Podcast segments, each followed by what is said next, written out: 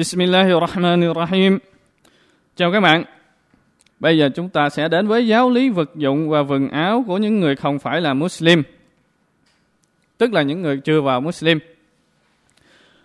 Và vật dụng muốn nói ở đây là vật dụng đựng thức ăn, thức uống, dù được làm bằng kim loại, gỗ, da hay bất cứ vật liệu gì. Nguyên gốc của sự việc là được phép bởi lẽ Allah đứng tối cao đã phán.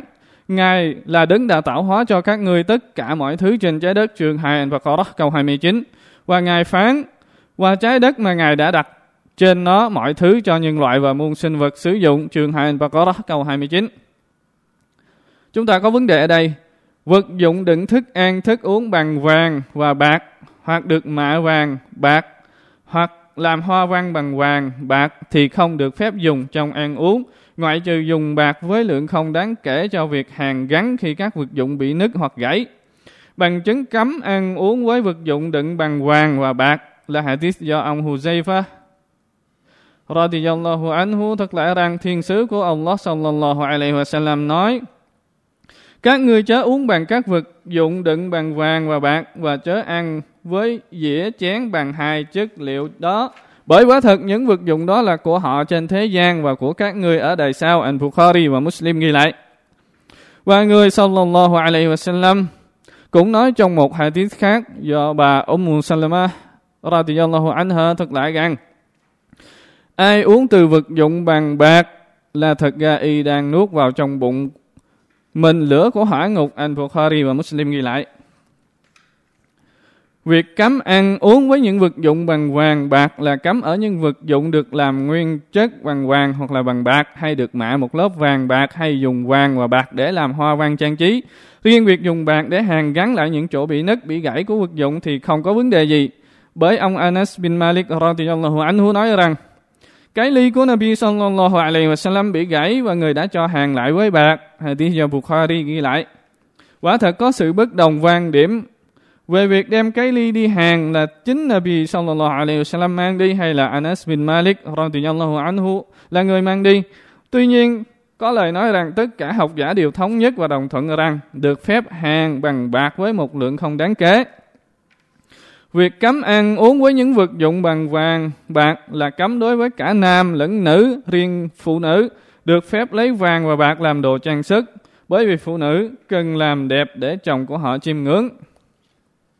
Và chúng ta cũng có vấn đề ở đây là việc dùng các vật đựng bằng vàng và bạc không vào việc ăn uống mà chỉ để làm của cải thì giới học giả bất đồng quan điểm, nhưng tốt nhất là nên bỏ việc làm này. Vật dụng ăn uống của người của người ngoại đạo, tức là chưa phải là người Muslim, được phép dùng những vật dụng ăn uống của người ngoại đạo, những vật dụng mà họ đang sử dụng. Nếu như chưa khẳng định chúng là là là najis, tức là dơ bởi lẽ thiên sứ của Allah sallallahu alaihi wasallam đã từng ăn thức ăn của người Do Thái từ những vật dụng ăn uống của họ. Tuy nhiên nếu đã biết rõ các vật dụng ăn uống của người ngoại đạo dính najis tức là dính chất dơ ô uế thì phải rửa sạch trước khi sử dụng. Da động vật chết không được phép sử dụng da động vật chết trừ phi đã được thuộc da tức là, là đã được làm sạch da. Được phép dùng da của động vật chết sau khi đã thuộc da chỉ đối với da của các loại động vật không thuộc nhóm thú săn mồi, ví dụ như cọp, beo, chó, mèo, sư tử, gấu vân vân. Cơ sở cho giới lực này là các hadith sahih được ghi lại rằng được phép dùng da của động vật chết sau khi đã thuộc da và nguyên nhân da được cho là najis vì nó còn tươi ướt nhưng sự najis này sẽ biến mất bởi sự thuộc da.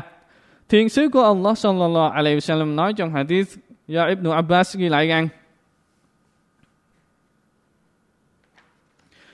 nước và lá salam sẽ làm sạch nó tức là da Hadith do Ahmad và Ad-Dar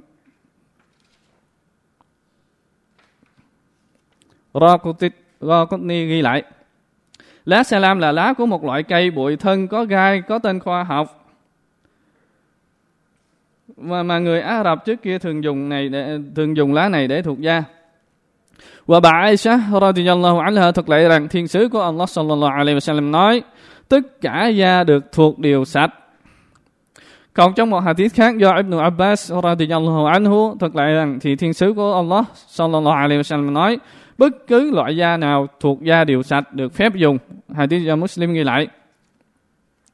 Và không được phép dùng da của các loài ờ, động vật thuộc nhóm ăn thịt bởi theo hadith do ờ, Abu Dawud và Ahmad ghi lại thì thiên sứ của Allah sallallahu alaihi wasallam đã cấm cởi, ngồi lên da của các loại động vật thuộc nhóm thú ăn thịt.